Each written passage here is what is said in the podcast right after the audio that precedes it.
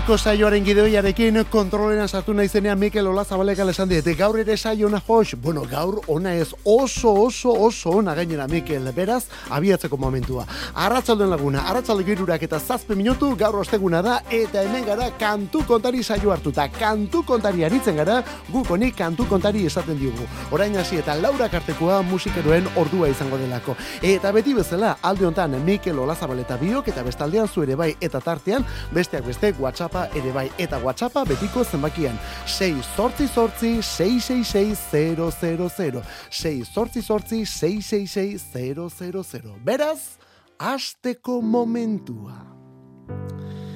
Eta hasi hitzaren zentzu guztietan gainera, gaur abenduak bat, gaur urteko hilik, ilun eta hotzenetako bat abiatu dugu eta. Eta urteko hilik laburrena ere bai horren beste jai egun, zubi, festa eta bestelakoekin, hain argi ordu gutxirekin hasi orduko bukatzen delako abendua. Guk hain gustoko dugun abendua. Ba begira, ilonek bere soinu banda ere badu. Eta hau gainera tradizioa daiaga gure saionetan, eh? George Winston bere diskoa December aurten berrogei urte beteta, eta onelako toinuekin, honen izenburua Variations on the Canon by Johan Pachelbel.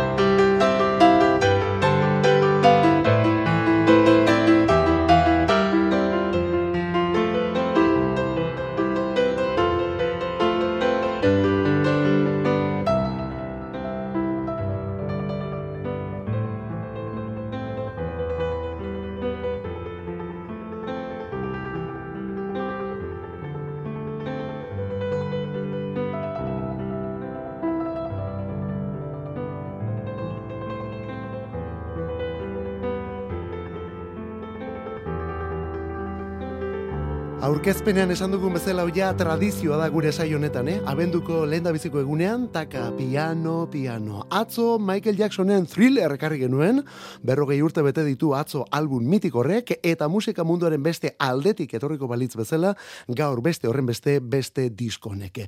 George Winston musikari eta piano jotzaile ipar amerikarra.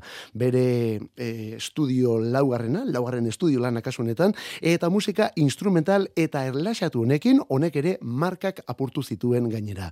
Jacksonena ezaguna da Quincy Jonesek ez zenolako ekoizpena egin zion Michael Jacksonen disko horri. Hemen ez dago horrelako ez ere, ez da pentsatu ere. Hemen pianoa besterik ez duzu entzungo eta disko osoan zehar. Pentsa, oharta arazpen bat ere badator diskoaren azalean. Solo piano delakoa. Hortik atera kontuak. Baina tira, inon gutxitan adina musika eta sentimendu eta barne izketa topatuko dituzu hemengo pieza hauen artean. Hau, dudari gabe, gure biziko album horietako bat da.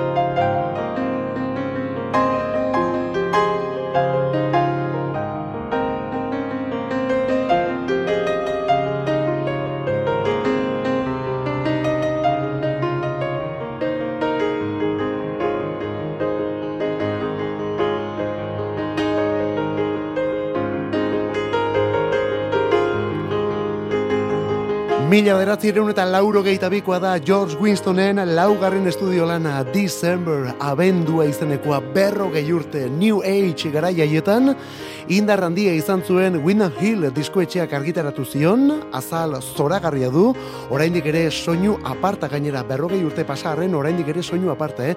gutxitan entzuten dira onela garabatutako pianoak eta gian ikeragarria izden interprete baten inspirazio momentu paregabea jasotzen da hemen abendua eta honek ekartzen dion guztia jarri zuelako Winston jaunak bere atz eta piano tekletan eta bide batez disko honetan ere bai. Elurra, gaua, hotza, eguberriak, tradizioa eta barrura begiratzeko aukera paregabea ere bai. Berrogei urte ditu diskonek atzo eta gaur berrogei urteko bi disko. Bi egun eta bi album ezberdin, bi konzeptu, benetan kasi-kasi kontrajarri, eh? Biak ere, zein baino zein handiagoak. Hori bai, gaur bertan, George Winston, diskoaren izena December. Eta bar gauean banatu dira urtengo Ricardo Arregi sariak eta sari eta sari artean onelako musika momentuak.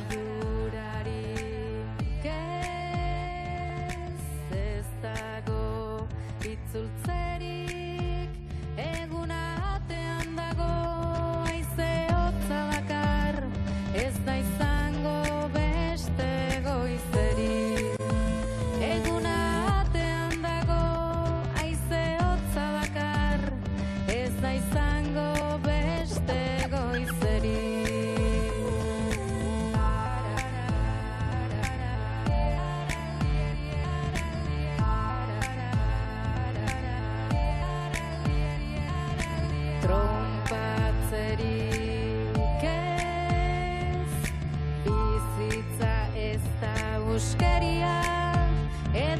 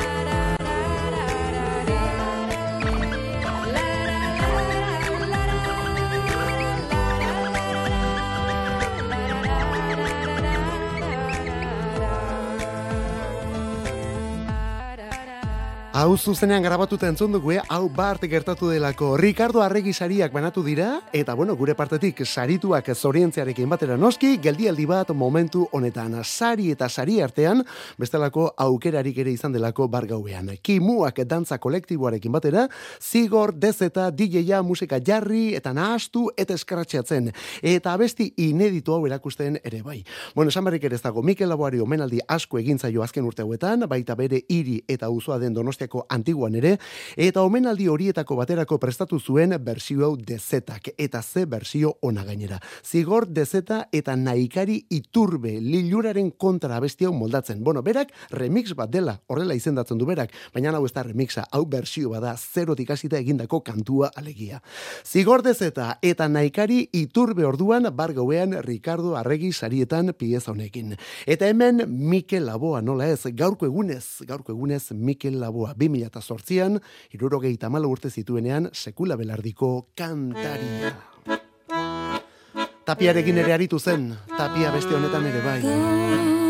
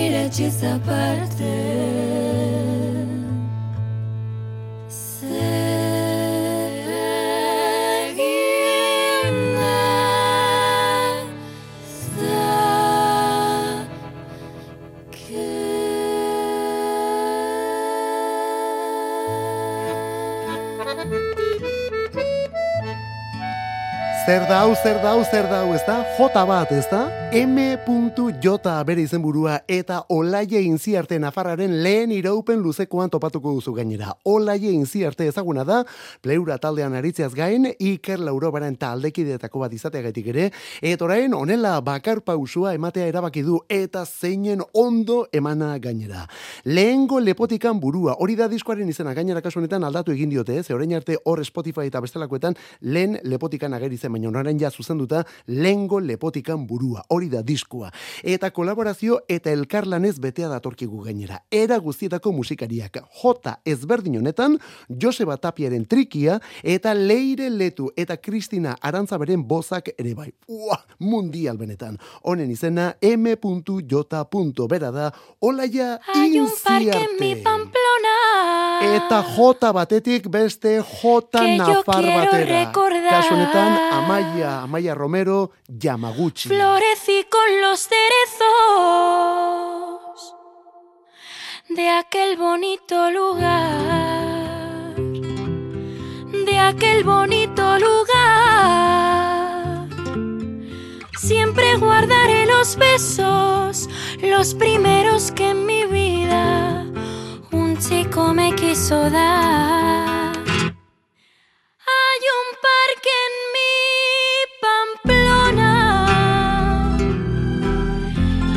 quiero recordar. En el parque Yamaguchi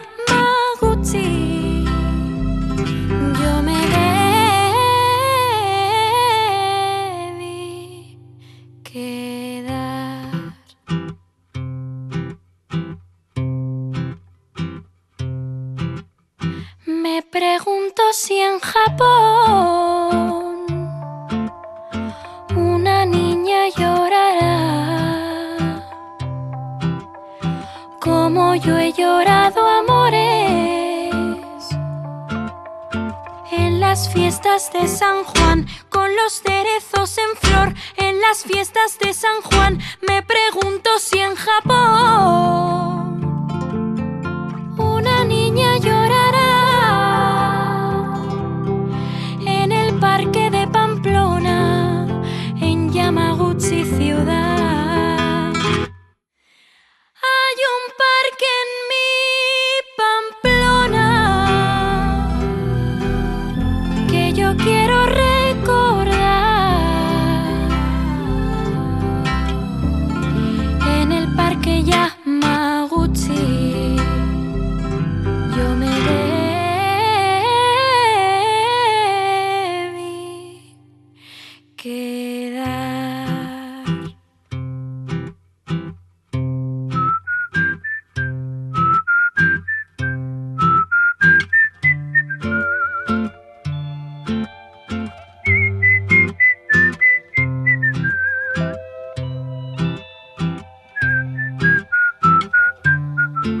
kantu eta pieza xumea izango da, baina zenbat ertz eta zenbat leku duen, ez da? Aurtengo sorpresetako bat izan delako Amaia Romero Ranfarraren jota hau. Amaia, denok ere telebistako lehiak eta edo ez dakit indie pop mundu horrekin lotzen dugu, baina 2008 bian zen nolako sorpresa eman digun jota hau onela egin eta onela abestu duenean. Zeinen gauza ederra. Gaur egun iruñean eta inguruetan dagoen adina musika eta musika mugimendu, mm, ez dakit beste inon egun gote den, mila musikari eta mila eratakoak. Hori orduan amaia, kantuaren izena jama gutxi. Eta gaur delirium tremens taldearen oharra, ni naiz naizena aldaketa eta guzti berriz ere delirium tremens. Aur bat bakarrik ez nintzela uste noan denok bezala. Zerbait lortzeko erabaki bat bakarrik hartu behar zela. Denborak erakutsi dit, gauzak ez direla horrela. Eta hemen dagoenen ringatzen zu edanok bezala Eta ne Naiz naizena Ne Naizena naiz Naiz,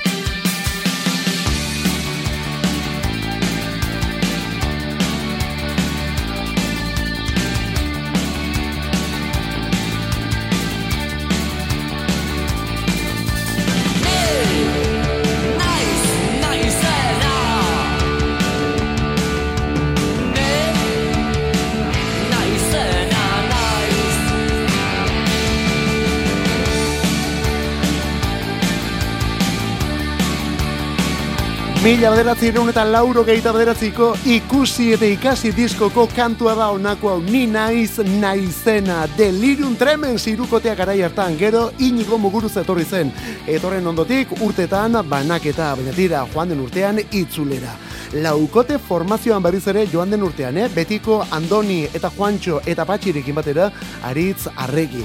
Baina tira, gaur albistea, gaur albiste potoloa. Delirium Tremensek zazpi kontzertu ditu, neguko bira deitu dutena, abenduaren zazpian durango hasita, gero amarrean azpeitin, etorren ondoren Bilboko kafean zokia, Iruñeko Zentral, Biarrizko Atabal, Jimmy Jazz Gasteizen eta Barcelonako Raz Mataz ere bai. Bueno, batira, kontzertu horietan, eta hemen dago albistea, Mikel Casalis, Mikel Anestesia arituko da beraiekin. Patxik ezin du taldearekin jarraitu, lana eta pasio ezin uztartu, eta orduan, ba bueno, nolabait ere, antolatu behartzen historia, eta Mikel Anestesia izango da mm, ba, taldeko bajista. Urte gogorra pasa ditu Casalisek, eta begira nola itzuli den, eta norekin itzuli den, eh? Delirium Tremens taldearekin. Hori bai dela albiste puska. Ez hori bakarrik, egun gutxi barru kantu baten bersio erakutsi komendute, eta ze eta abesti honen. Delirium Tremens laukotea abesti hau moldatzen. Hau bai dela, what a wonderful world.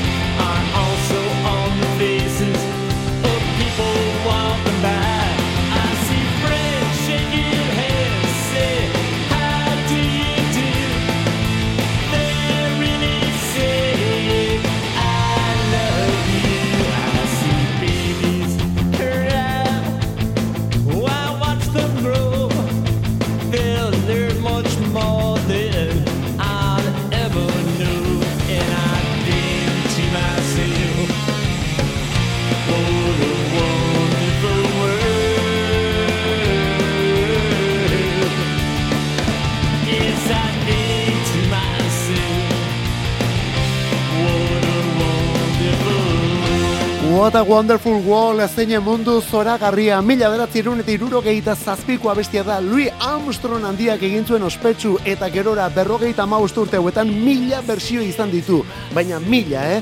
Rod Stewartren abezela, Eva Cassidy eta Katie Meluarena, Kin taldearena, Bibi King, Michael Bublé, Natalie Cole, Tony Bennett, bueno, norkez. Eta 2000 eta bian duela hogei urte Ramon Estaldeko Joey Ramon kantariak. Ba begira, bersio honetatik abiatuta egingo dute beren moldaketa Delirium Tremensekoek. Delirium Tremens zer eta kantu hau moldatzen. Egun gutxi barru omen datorra bestia.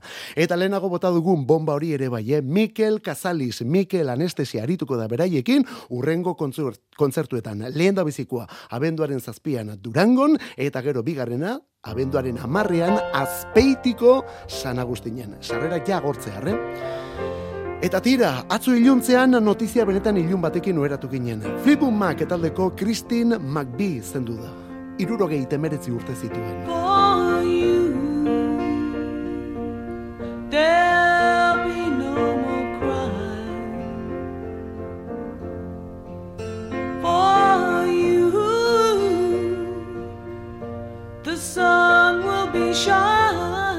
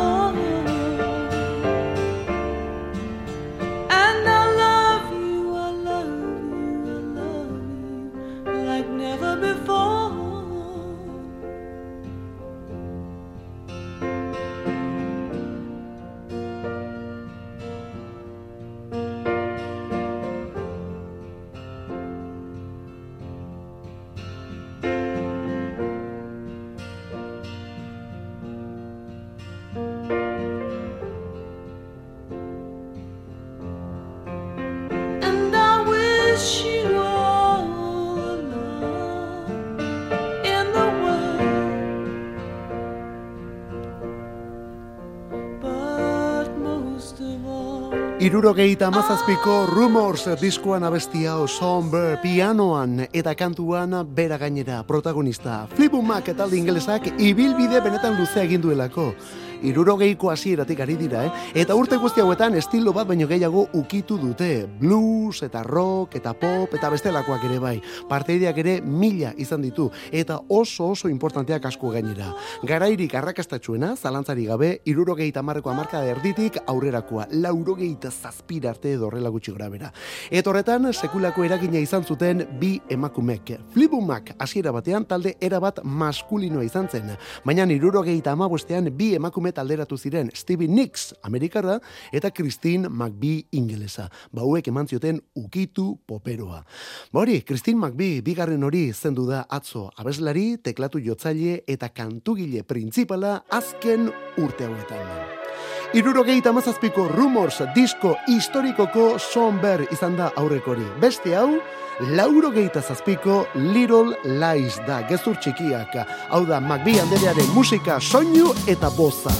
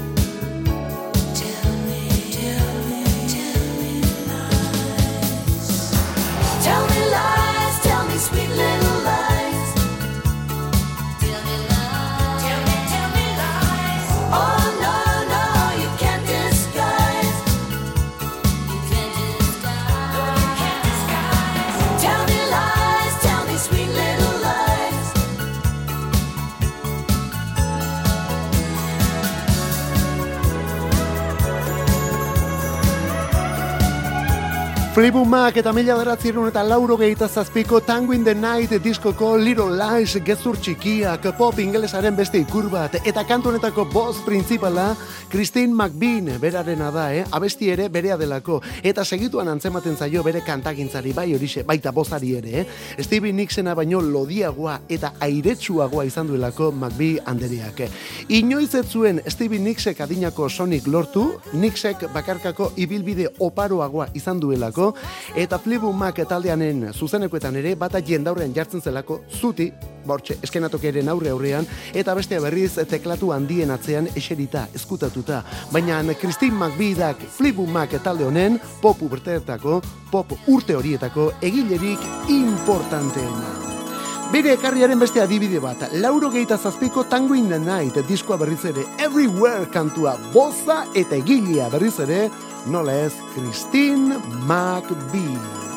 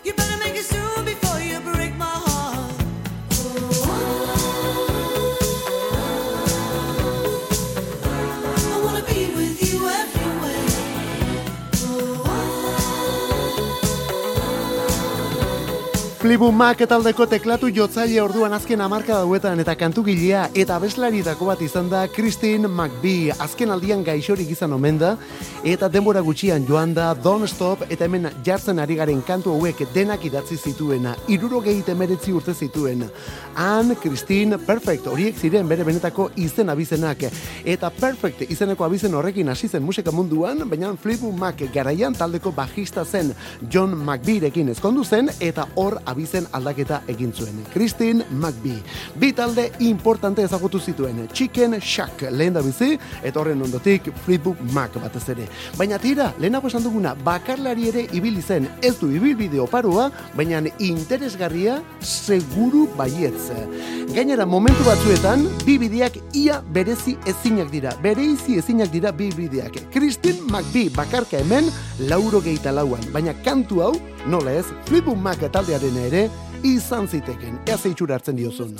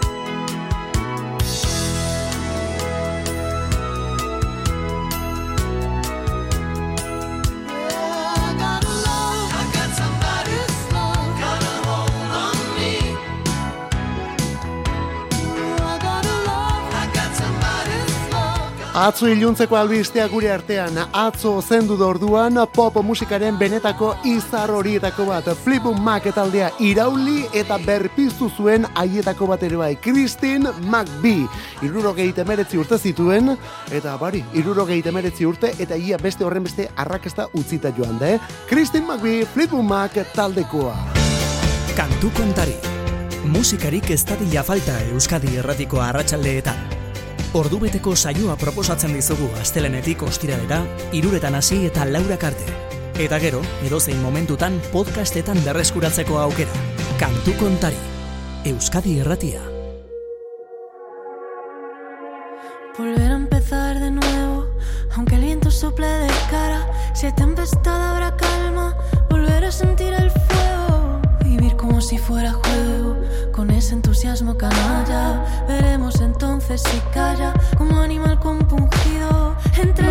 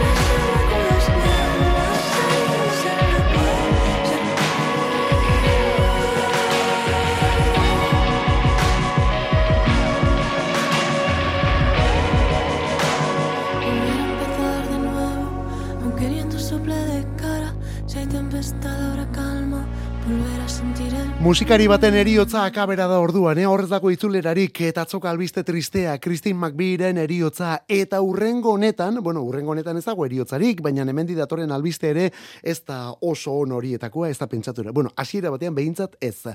Maria Arnal eta Marcel Baguez bikotea banandu egin delako. Kataluniako neskamutil hauek, joan den urteko diskorik ederrenetako bat sinatu eta argitaratu zuten, eta orain gauzak onenean zituztenean, ba hori, banaketaren albistea.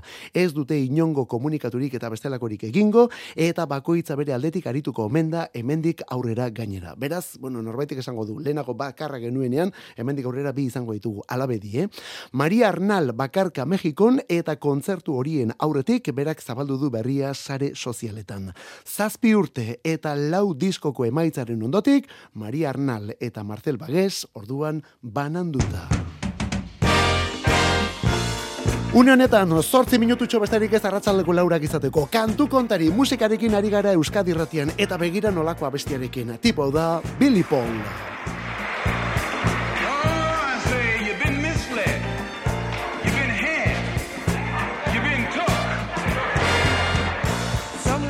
knocking at the door. Somebody's ringing the bell. Someone's knocking at the door. Somebody's ringing the bell. Do me a favor, open the door and let me in. Oh, child, let those beautiful people in. Someone's knocking at the door. Somebody's ringing the bell. Someone's knocking at the door. Someone's laying on the bell.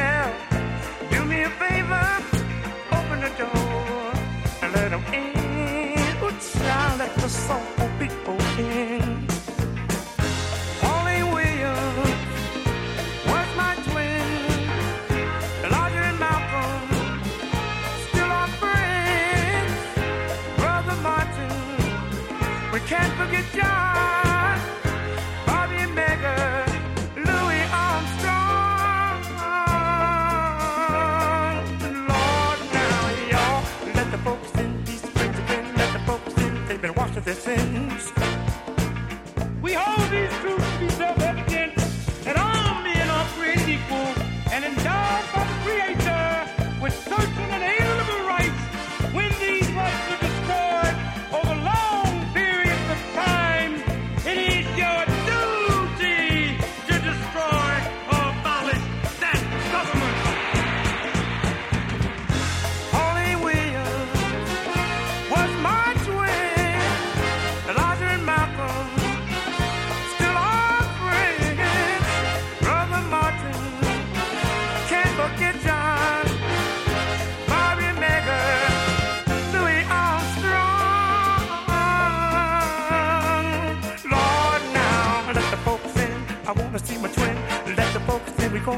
my den.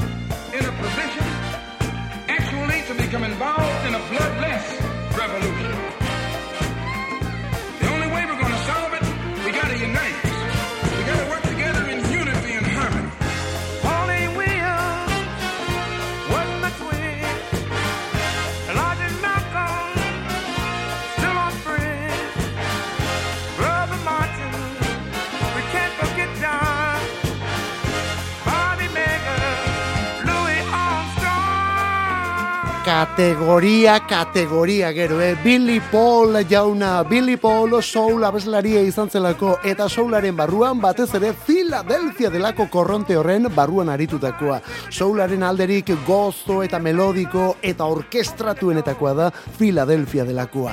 Eta Billy Paul bezalako kantariek zerruraino eraman izan dutena gainera. Billy Paul, 2006an zendu zen, 2006an zendu zen Billy Paul, baina izatez gaurkoa zen, mila bederatzireun eta hogeita malauan jaiotako soul abeslaria.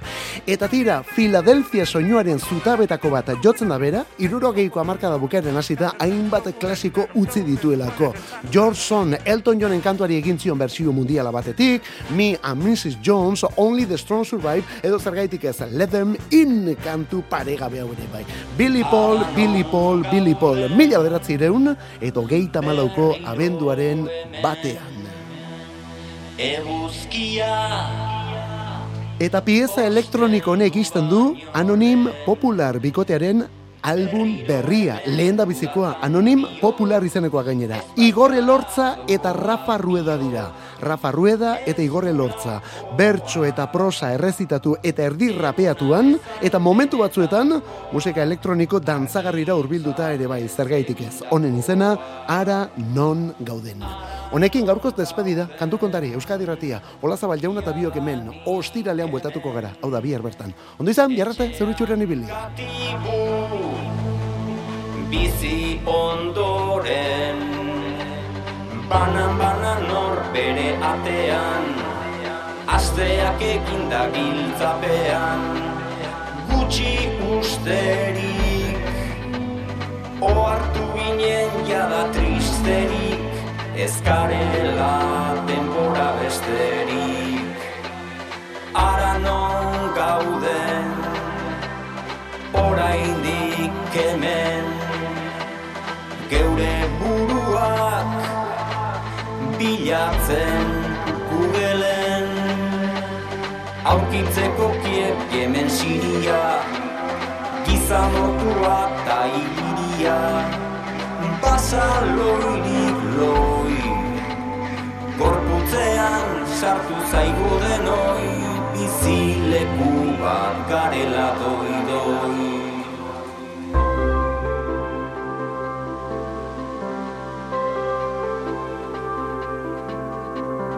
Ara non gauden Gaur gaurkoz hemen. Batek daki zer Gerta daitekeen Gazteak haien nahi ezin tapoz Gaur ere amets berritan datoz. Mende eta mundu.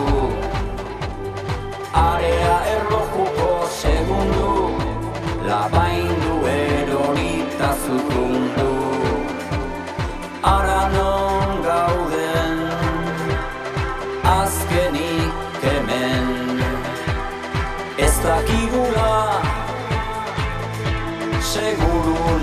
zein den. Izan gaitezen noiz eta nora Elkarrentzako leku denbora Eta planeta. Dabilela beste lau bost